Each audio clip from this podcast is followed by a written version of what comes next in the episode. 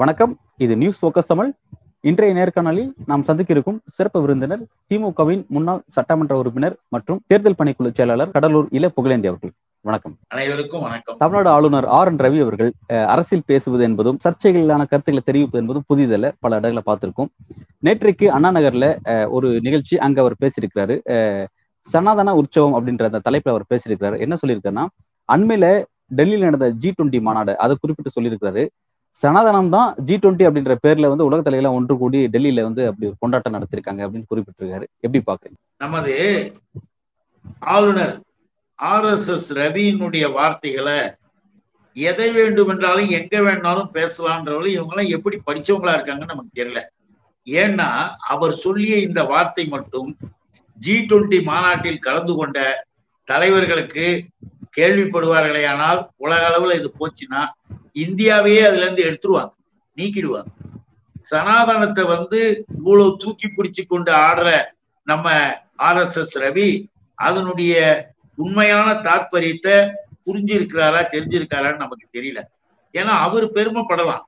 அவரு முந்தா நாள் கூட ஒரு பேட்டி கொடுத்திருக்காரு, நான் எங்களுடைய ஆசிரியரின் காலை எல்லாம் பிடித்து அமுக்கி கொண்டிருப்பேன், காலை அமுக்கி எல்லாம் படிச்சனர், இந்த கால அமுக்கி படிச்ச வேலையெல்லாம் உன்னோட வச்சுக்க, எல்லோரும் சமம், அனைவருக்கும் ஒன்று, சமூக நீதி, இதுக்காக போராடி சனாதனத்தை விரட்டி விட்டுட்டு தான் தமிழ்நாட்டுல மிகப்பெரிய அளவிற்கு சமூக நீதி மாற்றங்கள் வந்தது. இன்னைக்கு பாருங்க, பேக்வர்ட் கிளாஸா இருந்தாலும் மோஸ்ட் பேக்வர்ட் கிளாஸா இருந்தாலும் எஸ்சியா இருந்தாலும் எஸ்டியா இருந்தாலும் அனைத்து தரப்பு மக்களும் நல்லா இருந்து படிச்சு உயர்ந்து இருக்கிறதுக்கு காரணம் சனாதனத்தை விரட்டியது. அந்த சனாதனத்தை மறுபடியும் கொண்டு வந்து உள்ள விடலான்னு பிஜேபி நினைக்குது, காவிகள் நினைக்கிறார்கள். அந்த காவிகள்ல ஒரு ஆளாக இந்த ஆர் எஸ் எஸ் ரவி இருக்கிறது நம்ம வருத்தப்படணும். நீ போய் என்னத்தையும் தெரியுங்களா, அந்த ஜி டுவெண்ட்டில சனாதனமா அதை புரிஞ்சுக்கணும். நம்ம டெல்லியில எஸ்சி மக்கள், தாழ்த்தப்பட்ட இன்னும் ஒடுக்கப்பட்ட ஏழை மக்கள், பேக்வர்ட் கிளாஸ் எல்லா மக்களும் இருக்கக்கூடிய பகுதியில் இருக்கு. ஏழை எளிய மக்கள், உழைப்பாளிகள் வாழக்கூடிய இடத்துல ஸ்கிரீன் போட்டு மறைச்சிட்டாங்க. ஸ்கிரீன் போட்டு ஏன் மறைக்கிறானுங்களா, அவங்க எல்லாம் பார்க்க கூடாது. அப்போ சனாதனம் வந்து எப்படி வேலை செய்து பாருங்க, அந்த மக்களையே பார்க்க விடாத அளவிற்கு மறைப்பு கட்டிவிட்டு நடத்தினால அதான் R S S Ravi ji twenty மாநாட்டுல சனாதனம் இருந்தது அப்படின்னு வக்காலத்து வாங்கிட்டு உட்கார்ந்துருக்காரு. அந்த மக்கள், ஏழை மக்கள், அந்த தலைவர்களை பார்க்க கூடாதுங்கிறதுக்காக கிடையாது, அந்த தலைவர்கள் அந்த மாதிரி ஏழை மக்களையும் அவங்களோட வாழ்வாதாரத்தையும் அவங்களோட இயற்கை சூழலையும் தெரிஞ்சுக்க கூடாது அப்படிங்கிறதுக்காக மறைக்கப்பட்டதை சொல்லப்படுது. இல்ல, இதுக்கு அதுக்கு ரொம்ப வித்தியாசம் என்ன இருக்குன்னு எனக்கு ஒண்ணும் தெரியல. அவர்களுடைய வாழ்க்கை நிலையை அவர்கள் பார்க்க கூடாது என்றால், அவர்களை பார்த்தால் வாழ்க்கை நிலை தெரியும் என்றால் அவர்களை தள்ளி வைப்பது, ஒதுக்கி வைப்பது. அப்போ ஒதுக்கி வச்சா அதுக்கு என்ன அர்த்தம்? எந்த மனிதனையுமே பார்க்க கூடாது, பேசக்கூடாது, தொடக்கூடாது என்று சொல்வதுதான் சனாதனம். அதைத்தான் எங்களுடைய இளம் தலைவராக இருக்கின்ற நம்முடைய அன்பு தம்பி மாண்புமிகு உதயநிதி ஸ்டாலின் அவர்கள் தெளிவா சொன்னாங்க.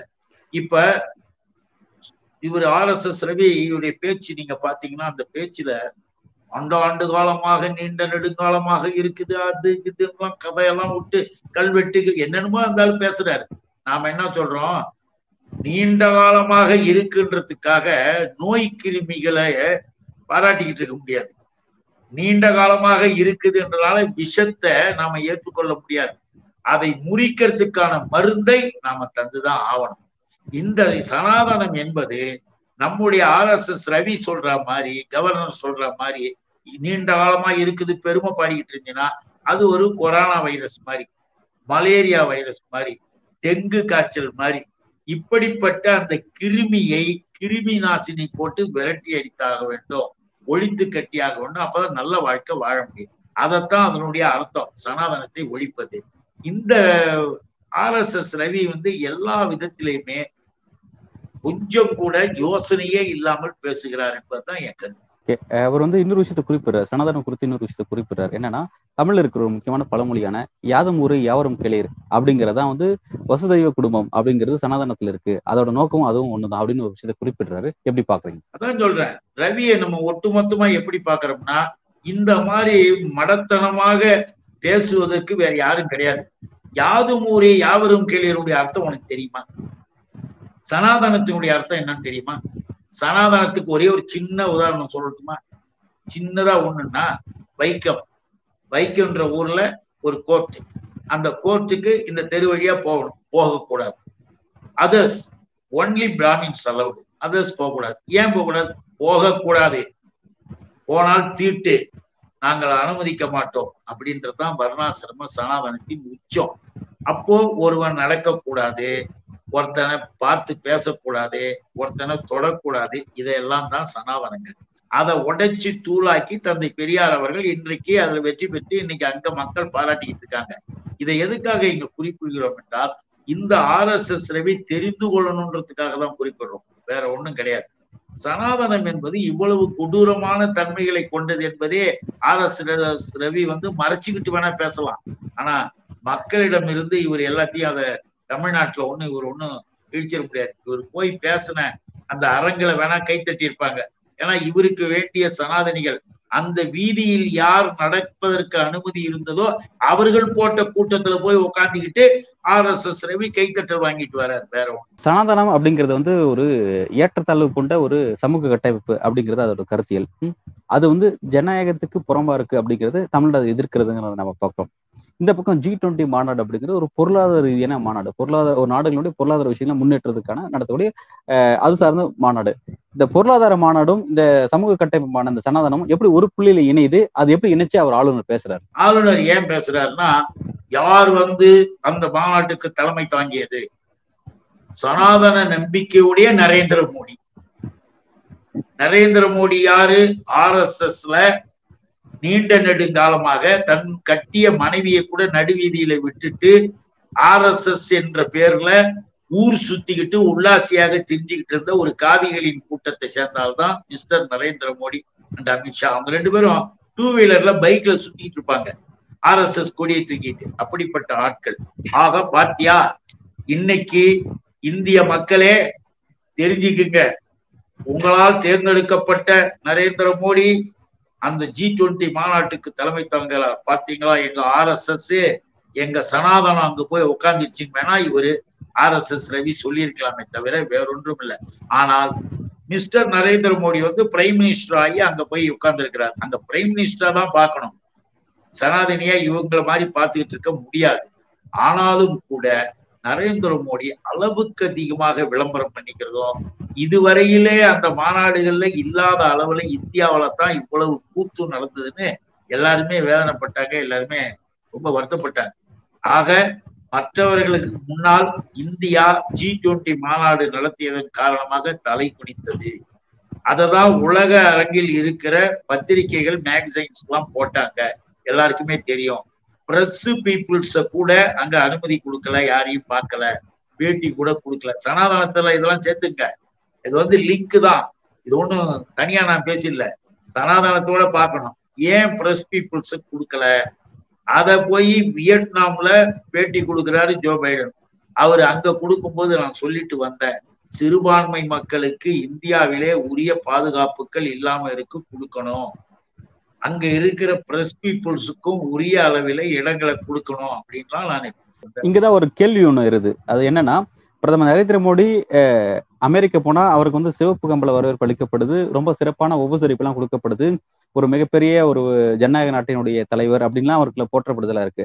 ஆனா அந்த நாட்டுல ஜனநாயகமே கேள்விக்குள்ளியா இருக்கு, பத்திரிகை சுதந்திரமே இல்லாம இருக்கு, சிறுபான்மை மக்களே வந்து எந்த விதமான உரிமையும் இல்லாம இருக்காங்க அப்படிங்கிற அதே தலைவர்களும் வேற ஒரு இடத்துல பேசுறாங்க. இங்க ஒரு இடத்துல அவர் மோடி முன்னாடி ஒரு மாதிரியும், மோடி இல்லாத போது வெளியில வேற ஒரு இடத்துல கருதும் பேசுறாங்க. இந்த மாதிரி ரெண்டு விதமான நிலைப்பாடை எதுக்காக இந்த உலக தலைவர்கள் பின்பற்றாங்க? ஏன் பண்றாங்கன்னா, என் வீட்டை தேடி நீ வந்திருக்கிற, அதனால உன்னை வரவேற்கிற. நீங்க நூத்தி நாற்பது கோடி மக்கள் வசிக்கக்கூடிய ஒரு மிகப்பெரிய ஒரு நாட்டினுடைய ஹெட்டு பிரைம் மினிஸ்டர் நரேந்திர மோடிக்கு அது வரவேற்பு இல்லை. இந்திய துணைக்கண்டத்தினுடைய பிரைம் மினிஸ்டரை நாங்க வரவேற்கிறோம். ஏன் தெரியுமில்ல? இன்னும் ஒண்ணு இருக்கு உள்ள, அதனுடைய அர்த்தம் என்ன தெரியுமா? கார்பரேட் கார்பரேட் கம்பெனிகளுடைய விளையாட்டுக்கள். இந்த மாநாட்டின் மூலமாக mister Narendra Modi and Amit Shah and others என்ன செய்யறாங்க? அமெரிக்க நாட்டில் இருக்கக்கூடிய கார்பரேட் கம்பெனிகள், பெரிய கம்பெனிகள் இருக்காங்கல்ல, அவர்களை இந்தியாவின் உள்ளே கொண்டு வந்து விடுவதற்கான வேலைகளையும் பார்த்து அக்ரிமெண்ட்ல கையெழுத்து போடுற வேலையெல்லாம் நடத்திருக்காங்க.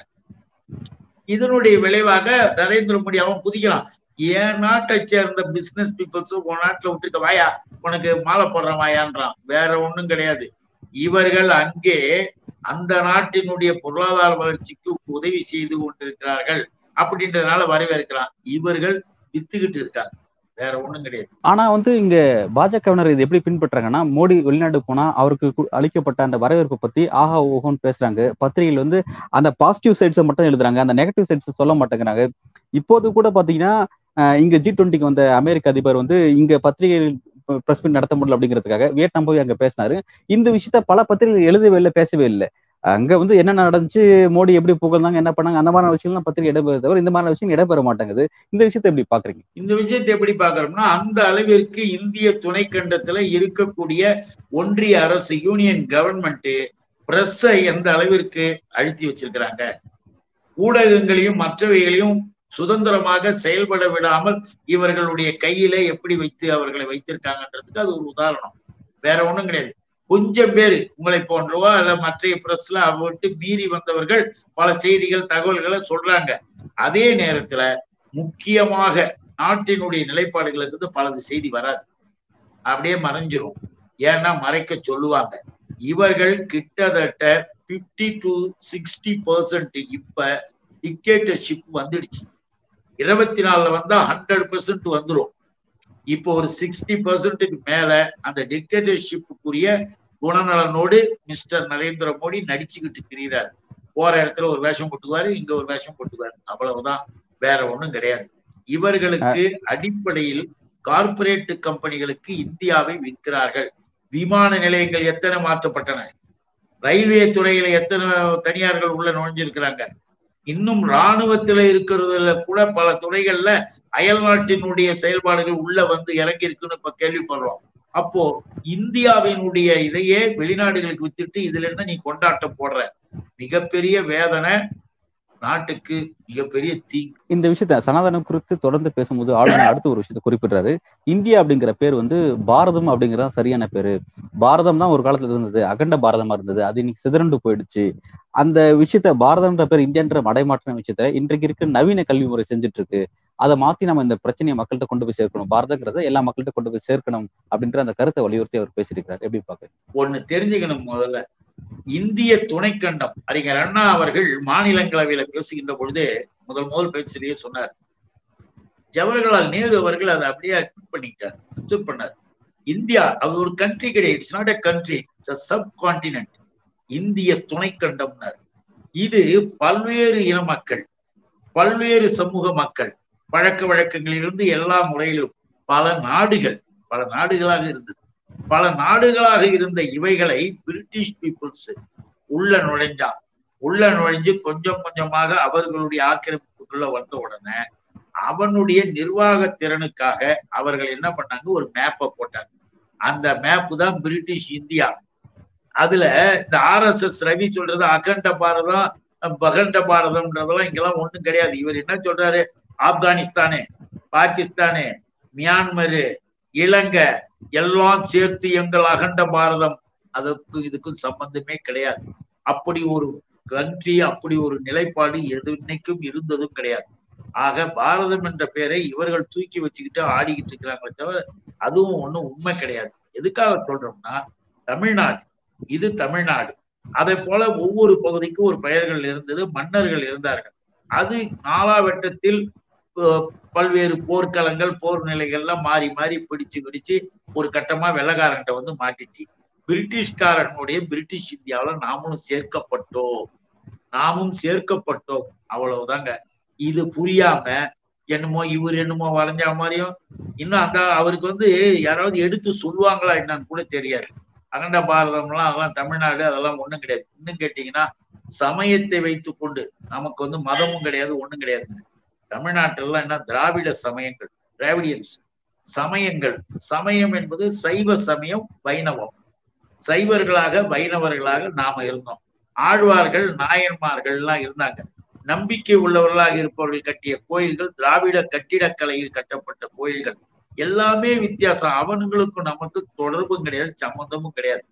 இதை வைத்து கொண்டு இவர்கள் உள்ளே நுழைந்தது, நாடோடிகளாக உள்ளே வந்த ஆரியர்கள் கொஞ்சம் கொஞ்சமாக ஆக்கிரமிப்பாக எதை பிடிச்சானுங்க, மண்ணை பிடிக்கல, மன்னர்களை பிடித்தார்கள். அப்பதான் சமஸ்கிருதம் கொண்டு வந்தோம். அப்புறம்தான் அந்த நம்பிக்கை இந்த நம்பிக்கை நம்ப வச்சா சாமி பூதம் பிசாசின் விளக்கம். எதுக்கு சொல்றோம்னா இவ்வளவு விளக்கங்கள் சொல்வதற்கு காரணம், இவர்கள் எல்லாம் உள்ள வந்ததற்கு பிறகு கொஞ்சம் கொஞ்சமாக எல்லா இடங்களிலும் ஆக்கிரமிப்பாக இந்த மத ரீதியான நிலைப்பாடை மாத்தினாங்க. சைவத்தையும் ஐநூத்தி ஒன்பது அதை சேர்த்தாங்க. ஆனா ஒண்ணு நல்லா புரிஞ்சுக்கணுங்க, சங்கராச்சாரியார் சொல்வார், நல்ல வேலை எல்லாவற்றையும் சேர்த்து ஹிந்து என்று வெள்ளைக்காரன் நம்மை சேர்த்து பெயர் வைத்தான், நல்லதா போச்சுன்னு இருக்காரு சங்கராச்சாரியார் அவர் எழுதின புத்தகத்துல. அது போய் படிக்க சொல்லுங்க ரவியா. ஏன் தெரியுங்களா, சைவம் வைணவம் பௌத்தம் சமணம் கௌமாரம் என்று ஆறு விதமாக இன்னும் எல்லா இடங்களிலும் இருந்ததை ஒன்னாக மாத்தி அவன் சென்சஸுக்காக நாங்க கணக்கெடுக்கும் போது ஹிண்டுன்னு போடுறோன்னு இந்து என்று அழைக்கப்படுவார்கள் அப்படின்னு வந்ததுதான் இண்டு. அந்த இந்துன்ற பேரை இவனுங்கெல்லாம் போய் அவங்ககிட்ட கொடுத்து வச்சிருக்கானுங்க. ஆக ஒரு விதத்துல பார்த்தா கிறிஸ்துவர்களால் வரப்பட்ட இந்தியா என்ற பேர் எங்களுக்கு தேவையில்லை, அவன் கிறிஸ்து கொண்டு வந்தான் வெள்ளக்காரன் கொண்டு வந்தான் அப்படின்னு பேசுற ரவி, கிறிஸ்து இன்றைக்கு இந்து என்று அழைக்கப்படும் சட்டம் கொண்டு வந்தாரு ஆயிரத்தி எழுநூத்தி தொண்ணூத்தி ஆறுல சர் வில்லியம் ஜோன்ஸ். அவர் சொன்னார்ல, அப்ப எங்களுக்கு அதுவும் வேணாம்னு சொல்ல இப்ப அதையும் சொல்ல ஆரம்பிச்சுட்டாங்களே அவங்க. அதனால வந்து குற்றவியல் சட்டம், குற்றவியல் நடைமுறை சட்டம், அது அதோட பேர்ல வந்து ஹிந்தியில மொழிபெயர்ப்பு பண்றாங்க. அதுல இருக்கிற பிரிட்டிஷ் பீரியட்ல இருந்த பல்வேறு சட்டத்தை அகற்றிட்டு நவீன காலகட்ட தேவையான சட்டங்களை அதுல இணைக்கிறாங்க. அந்த மாதிரி வேலைகளை செஞ்சுட்டு இருக்காங்களே. ஆக ஹிந்து என்ற பேரு அவன் வச்சான்னு இனிமேல் நாங்கள் ஹிந்து என்று சொல்ல மாட்டோம், கிறிஸ்துவன் வைத்த அந்த ஹிந்துவை எடுத்து விடுகிறோம்னு சொல்ல சொல்லுங்களேன். இந்த இப்ப Indian penal code, criminal procedure code, CrPC, Indian evidence act, இந்த ஆக்ட்ல இருக்கிறதெல்லாம் என்ன சாதாரணமாக உருவாக்கப்பட்ட சட்டங்கள் அல்ல. இன்றைக்கும் சரி என்றைக்கும் சரி அவைகள் மனித குலத்தினுடைய ஆய்வுக்கு பிறகு உருவாக்கப்பட்டு ப்ரொசீஜர் கோடெல்லாம் அழகா செஞ்சிருக்காங்க. அதுல நம்ம மக்களும் சேர்ந்துதான் எல்லாருமே இணைந்துதான் அதெல்லாம் உருவாக்கப்பட்டது.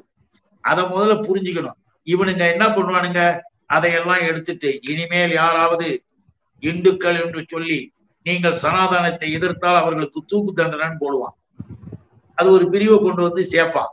இவனுங்களை வந்து எந்த கதையிலையும் சேர்த்துக்க முடியாது. எதுக்காக சொல்ல வரோம்னா, இருந்து கொண்டு இருப்பதெல்லாம் நல்லா இருக்கும்போது நாட்டினுடைய நலத்திற்கும் பலத்திற்கும் உயர்வுக்கும் இவைகளெல்லாம் எந்த வகையிலாவது துணை போகுமா? இல்லை. இதுக்கு அதுக்கும் சம்பந்தம் இல்லை. உலகத்துல அவன் அவன் நாட்டினுடைய வளர்ச்சிக்காக அந்த தலைவர்கள் பாடுபட்டு இருக்கிறதா, இவன் இன்னும் இதை எடு அதை எடுன்னு சம்மந்தம் இல்லாம பேரை மாற்றி குழப்பிக்கிட்டு இருக்கிறானுங்க. அதனாலதான் இந்தியா என்ற பெயர் இன்றைக்கு உலகறிந்த பெயர் இந்திய நாடு என்பதில் ஐநா சபையிலையும் நம்ம இந்தியான்னு தான் நம்ம இருக்கிறோம். அதெல்லாம் எந்த விதமான குறைபாடும் கிடையாது. இவர்கள் மீண்டும் போய் குழப்பத்தை உருவாக்குறாங்கன்னா எங்க போறானுங்க தெரியுமா? எழுதி வச்சுக்கிங்க, இவர்களுக்கு மீண்டும் மீண்டும் அதிகாரம் வந்தால் மூன்றாம் உலக போருக்கு விதை போடுவது இந்த பாசிஸ்டுகளாக இருக்கிற பாஜகவினர், ஆர்எஸ்எஸ் கும்பல். மறந்துடக்கூடாது, ஒரு மூன்றாம் உலக போர் நோக்கி இது நகரம்னு விஷயத்தை அழுத்தமாக சொல்லியிருக்கீங்க. வரக்கூடிய காலகட்டத்தில் அது எப்படி நகரங்கிறத பார்ப்போம். என்னோட அடுத்த கேள்வி அப்படிங்கிறது, ஆளுநர் அவர்கள் இந்த மாதிரி திரும்ப இந்த மாதிரி அவர் பேசுறது அப்படிங்கிறது தமிழ்நாடு அரசியலில் வந்து அரசியல் டாக்ல எப்பயும் ஆளுநர் வந்து ஒரு பொருள பொருளாக இருப்பார். இப்போ சமீப காலமாக அவர் எங்கேயுமே இல்லாமல் இருக்காரு. அதனால திரும்ப நம்ம வந்து அந்த பேசுபொருள் பொருளாக உருவாகணும் அப்படிங்கிறதுக்காக அவர் நம்ம கருத்து பேசுறாரா, அல்லது சனாதனம் அப்படிங்கிற விஷயம் அது முடிஞ்சு அடுத்த கட்டத்தை நோக்கி அரசு நகர்ந்துருச்சு, திரும்ப அதே டாக்கு அதே டாக்கிங் இஷ்யூவா இருக்கணும், அதே பேசுபொருள் பொருளாக இருக்கணும் அப்படிங்கிறதுக்காக அதை உள்ள கொண்டு வரதுக்காக அவர் பேசுறாரா, எப்படி பார்க்க? இல்லை இல்லை, அவர்கள் செய்வது என்பது அவர்களுக்கே தெரியாது.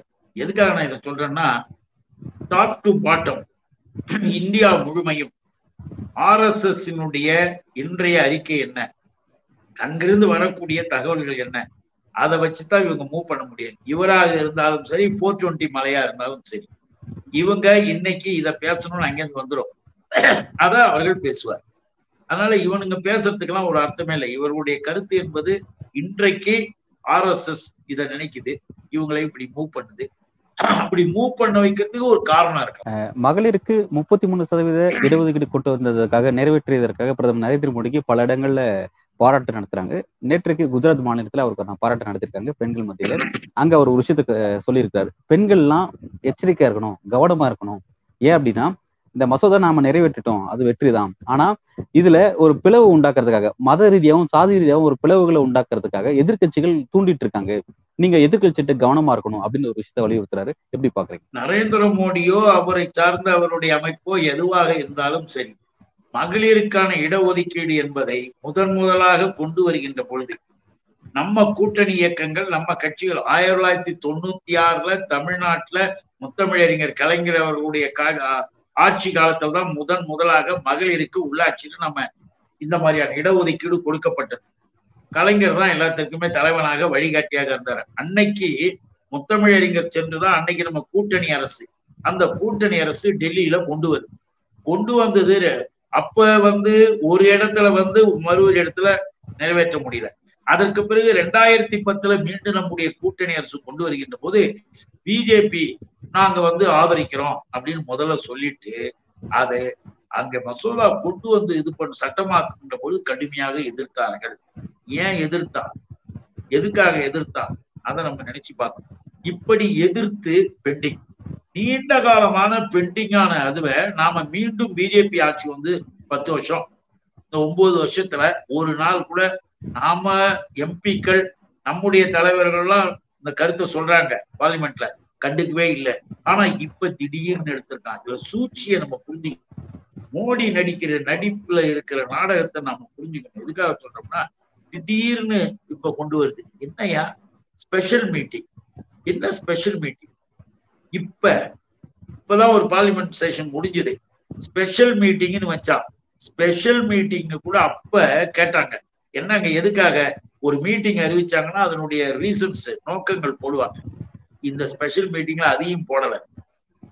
எல்லா தலைவர்களையும் கேட்டு பார்த்துட்டாங்க, இல்ல இல்ல இது ஒரு திடீர்னு நம்ம ஸ்பெஷல் போடுறோம்னா உட்காந்து பேசி வர தேர்தல்ல எப்படி மக்கள்கிட்ட நம்ம வந்து எதையாவது கொண்டு போறதுக்கு என்னென்ன பிளான் பண்ணலாம்னு திட்டம் போட்டு ஆர்எஸ்எஸோட அமர்ந்து பேசி இந்த மகளிர் இதை வந்து நம்ம ஓட்டை வாங்கணும், அதுக்காக போட்டு விடு, ஆனா செஞ்சிடக்கூடாது, போட்டு நம்ம தான் மசோதா நிறைவேற்றணும்ன்ற பேர் தான் நமக்கு இருக்கணும், செய்யக்கூடாது, அது அப்புறம் பார்த்துக்கோன்னு சொல்லிட்டு கரெக்டா என்ன சொல்றான், ரெண்டாயிரத்தி இருபத்தி ஒன்பதுல வாண்டா செய்வோம், தொகுதிகளை நாங்கள் பிரிப்போம், மக்கள் தொகை கணக்கெடுப்போம்.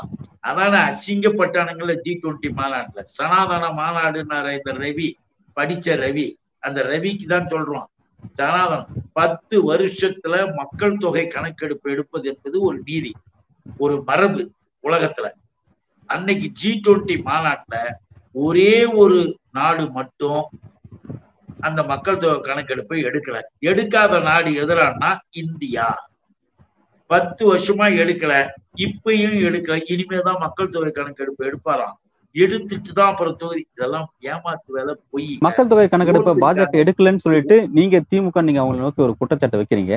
பட் பாஜக வந்து உங்க மீது என்ன ஒரு குற்றச்சாட்டு வைக்கிறாங்கன்னா, கடைசியா எப்ப மக்கள் தொகை எடுத்தாங்கன்னு கேட்டா காங்கிரஸ் ஆட்சி பேர்ல இருக்கும்போது எடுத்தாங்க, ரெண்டாயிரத்தி பதினொன்னு எடுத்தாங்க, அது ஏன் வெளியிடல அப்படின்னு காங்கிரஸ் மீது, அதாவது நீங்க கூட்டணியில இருக்கக்கூடிய காங்கிரஸ் மீது ஒரு குற்றச்சாட்டு வைக்கிறாங்க. இதுக்கு உங்களோட பதில் என்ன? இந்த மாதிரி நீங்க ஒரு கருத்தை ஒண்ணு சொல்லி ஒரு மக்கள் கணக்கெடுப்பு எடுக்கணும், ஏன் எடுக்கலன்னு கேட்டா திரும்ப ஒரு கேள்வியை கேட்பது இவனுங்களுடைய வழக்கம். எடுக்கிறோம், எடுக்க போறோம், இப்ப எடுப்போம்னு சொல்ல தெரியல. ஏற்கனவே எடுத்தது கவர்மெண்ட், எடுத்த கவர்மெண்ட் டென் இயர்ஸ்க்கு முன்னால எடுத்து வச்சு நூத்தி நாற்பது கோடின்ற ஒரு கணக்கு ஒண்ணு கூட அப்பெல்லாம் வந்தது, நூத்தி முப்பத்தி மூணு கோடி எல்லாம் வந்தது. இந்த கணக்கெடுப்புகள்லாம் வந்ததுக்கு பிறகு வர அடுத்த அரசாங்கம் என்ன பண்ணணும் தெரியுங்களா? லீகலா லீகலா என்ன பண்ணணும், அந்த எடுத்த கணக்கெடுப்பு இருக்குல்ல மக்கள் தொகை, இது அதை இவன் தான் வந்தான், இவர்கள் அதை எடுத்து இவர்கள் வெளியிட்டு அடுத்த மக்கள் தொகை கணக்கெடுப்பு ஆரம்பிக்க போதுன்னு சொல்லணும். அதிகாரமே போயிட்ட பிறகு அவர்கள் எடுத்து வந்ததை இவர்களே அறிவிக்காம பேசாம வச்சுக்கிட்டு இருந்தது காரணம் என்ன, உண்மை என்னன்னு கேட்டீங்கன்னா எடுக்க விரும்பல, இன்னைக்கு எடுக்கிறேன்னு சொல்லி ஏமாத்திக்கிட்டு இருக்கிறாங்க. ஆக மகளிருக்கான இந்த இடஒதுக்கீடு அப்படி என்பதை முதல்ல வரக்கூடாதுன்னு தடுத்தானுங்க. இப்ப திட்டம் போட்டு எலெக்ஷனுக்காக மக்களை, பெண்களை ஏமாத்த இதை கொண்டு வரானுங்க. கொண்டு வரல, நிறைவேற்றிருக்கானுங்க. அதை கூட இருபத்தி ஒன்பதுல தான் செய்வோன்றானுங்க. ஆகவே எல்லாம் போய் நாடகம் நடிப்பு. பிரதமர் நரேந்திர மோடி கேட்கக்கூடிய அந்த விஷயம், பெண்கள்கிட்ட அவர் ஒரு விஷயத்தை விதைக்கிறாரு. என்ன சொல்றாருன்னா, எதிர்கட்சிகிட்ட கவனமா இருங்க. அது எதுக்காக அப்படின்னா, எதிர்கட்சிகள் இந்த முப்பத்தி மூணு சதவீத இடஒதுக்கீடு நீங்க கொண்டு வரீங்க, இதுல எந்தெந்த பெண்களுக்கு எவ்வளவு, ஓபிசிக்கு எவ்வளவு, எஸ்சிக்கு எவ்வளவு, எஸ்டிக்கு எவ்வளவு அப்படின்னு கேட்கறாங்க. ஓபிசி குறிப்பா சிறுபான்மையினர்ல இருக்கக்கூடிய இஸ்லாமிய பெண்களுக்கு எவ்வளவு அப்படின்ற கோரிக்கை அவரும் கேட்கிறாரு. அதெல்லாம் அவர் எதிர்த்து வாக்களித்தாரு. அப்ப இவ்வளவு பேர் இந்த கேள்வி கேட்டிருக்காங்க. இதை வந்து பிரதமர் மோடி வந்து சாதி கலவரம், மத கலவரத்தை, பிளவுகளை உண்டாக்குறாங்க அப்படின்னு சொல்லி பெண்கள் கவனமா இருக்கணும் எதிர்கட்சிகள்கிட்ட அப்படின்னு ஒரு கருத்தை வலியுறுத்துறாருன்னா அதுக்கு பின்பு இருக்கக்கூடிய சூட்சமத்தை எப்படி பாக்குறீங்க? எப்படி பார்க்கிறோம் என்றால், எப்பொழுதுமே பிஜேபி என்பது ஆர்எஸ்எஸ்ஸின் அடிப்படை கொள்கையாக இருக்கின்ற இடஒதுக்கீடுக்கு எதிர்ப்பானவர்கள். இடஒதுக்கீடு கேட்பதனால் சாதியை வலியுறுத்துகிறார்கள் என்ற அர்த்தம் இல்லை. இவர்களால் ஒடுக்கப்பட்டு, அடக்கப்பட்டு, மிதிக்கப்பட்டு, எந்த உரிமையும் இல்லாமல் நசுக்கப்பட்டு விட்ட மக்களை மீண்டும் சரியாக கொண்டு வருவதற்காகத்தான் இடஒதுக்கீடே நம்ம வந்து கேட்க ஆரம்பித்தோம். அந்த இடஒதுக்கீடு என்ற அடிப்படையில இடஒதுக்கீடு முதல் முதல் தந்தை பெரியாரும் ஆயிரத்தி தொள்ளாயிரத்தி ஐம்பத்தி ஒன்றுல கான்ஸ்டியூஷன்ல ஃபர்ஸ்ட் அமெண்ட்மெண்ட்டே இடஒதுக்கீடு தான். அந்த இடஒதுக்கீடை ஜவஹர்லால் நேரு அவர்கள் கொண்டு வருகின்ற பொழுது சவுத்துல தமிழ்நாட்டை பற்றி சொல்லிட்டு தான் அந்த போராட்டத்தை சொல்லிட்டு தான் கொண்டு வருவாங்க. சாதியை வலியுறுத்தி அல்ல. இவர்களால் இவங்க படிக்கக்கூடாது, இவங்க வேலை கிடையாது, இவங்களுக்கு எதுவும் கிடையாது என்றெல்லாம் இவர்கள் வைத்திருந்த அந்த சனாதனம், அதாங்க சனாதனம், அந்த சனாதனத்தை விரட்டி அடித்து விட்டது தான் இடஒதுக்கீடு. அந்த இடஒதுக்கீடு தான் இப்ப மகளிருக்கு நீங்க கொடுக்க வருகின்ற பொழுது நாங்க ஏன் கேட்கறோம் தெரியுமா? ஒரு உதாரணத்துக்கு சொன்னோம்னா, இப்போ ஒரு கணக்கு எடுத்தாங்க. ரெண்டாயிரத்தி பதினெட்டில் இருந்து இந்தியாவில் உள்ள உயர் நீதிமன்றம், உச்ச நீதிமன்றங்களில் நியமிக்கப்பட்ட நீதிபதிகளில் நியமிக்கப்பட்ட நீதிபதிகளில் பிரதிநிதித்துவ கணக்கு எப்படி பார்த்து கணக்கெடுத்தா பாருங்களேன். மோடி சொல்லிடுவாரு, ஆஹா ஏன் இவர் கேட்கிறாங்க. ஆனா என்ன நடந்தது தெரியுங்களா? பழங்குடியினர் எஸ்டி ஒன்பது பேர் தான். எப்ப? ரெண்டாயிரத்தி பதினெட்டுல இருந்து ஜட்ஜிக்கு பழங்குடியினர் ஒன்பது பேர். பட்டியல் இனத்தவர் எஸ்சி, அந்த ஷெட்யூல் காஸ்ட், அந்த இது வந்து பதினேழு பேர் தான். ஓபிசி, பேக்வர்ட் காஸ்ட், அதர்ஸ் எல்லாமே சேர்ந்து எவ்வளவு தெரியுங்களா? அறுபத்தி நாலு பேர் தான். உயர் வகுப்பார், முன்னேறிய சாதியினர், இவன் சொல்லியிருக்காங்கல்ல முன்னேறிய சாதின்னு, முன்னேறிய சாதிக்கு நாங்க இப்ப ஏழைகளுக்கு கொடுக்க போறோம்னு சொன்னான். இதே மோடி தான் சொன்னார் முன்னேறிய வகுப்பா இருக்குன்னு. ஏழையா? முன்னேறிய வகுப்புலையா? எப்படியானா மாதம் அறுபதனாயிரம் ரூபாய் சம்பளம் வருகின்றவர்கள், சம்பாதிப்பவர்கள் ஏழைதான் முன்னேறிய வகுப்புலன்னு ஒரு கணக்கு போட்டாங்க. இந்த மாதிரியான ஆட்களு வைத்திருக்கிற அந்த முன்னேறிய சாதியினர் எவ்வளவு தெரியுமா? நானூத்தி அறுபத்தி நாலு பேர். தெரிஞ்சுக்க வேண்டியதான். இதுதான் சனாதனம். இந்த சனாதன கேடு இருக்குல்ல, இத களையணும்னா யார் யாருக்கு நம்ம வந்து சாதியா பிள்ளை ஏற்கனவே இருக்கு. எஸ்சி இவ்வளோ, எஸ்டி இவ்வளோ, ஓபிசிகளோ இவர்களுக்கெல்லாம் இப்படி பேக்வர்ட் கிளாஸ் எல்லாத்துக்கும் நீங்க கொடுங்க, பிரிவினை போடுங்கன்னு சொல்றது தப்பு கிடையாது. மகளிருக்கும் இவனுங்க சொல்லி ஏமாத்த முடியாது. நரேந்திர மோடி தெரிஞ்சு சொல்றாரா தெரியாம சொல்றாரான்னு நமக்கு தெரியாது. ஆனால் ஆர்எஸ்எஸ்னுடைய அடிப்படையை அவர் சொல்லுகிறார். அதனாலதான் இந்த இதுல மல்லிகார்ஜுன கார்கேவும் சொல்லிட்டாரு, ராகுலும் தெளிவா சொன்னார், நம்முடைய ஆட்சி வந்த உடனே அமெண்ட்மெண்ட் நம்ம கொண்டு வருவோம். இவர்களால் எது எது வந்து அதுல வந்து பிரிக்கப்பட்டு இந்த மகளிர் உரிமையில வந்து எது எது இவர்கள் படிச்சு இவர்கள் வந்து இழித்து போட்டிருக்காங்களோ அதெல்லாம் நீக்கிட்டு மிக தெளிவாக ஓபிசி, அதே போல எஸ்சி, எஸ்டி இந்த பிரிவுகள் எல்லாவற்றிற்கும் நாங்கள் கொண்டு வருவோம்னு அறிவிச்சுட்டாங்க, பேசி இருக்கிறாங்க. இத வந்து மோடி அப்படியே உருக்கமா நாடக நடிகர்கள் அப்படியே நடிப்பார். பெண்களே ஏமாந்து விடாதீர்கள், பெண்கள் ஏமாந்து விடக்கூடாதுங்கள. மிஸ்டர் மோடி அண்ட் அதர்ஸ், உங்க கூட்டம் ஏமாற்றி கொண்டு இருக்காதீர்கள் என்று அவங்க பதில் சொல்றாங்க என்பதுதான் என்னுடைய பார்வை. ரொம்ப விரிவான பார்வையை இந்த நேர்காணல வழங்கியிருக்கீங்க. மிக்க நன்றி இந்த நேர்காணல். வணக்கம் அனைவருக்கும். வணக்கம்.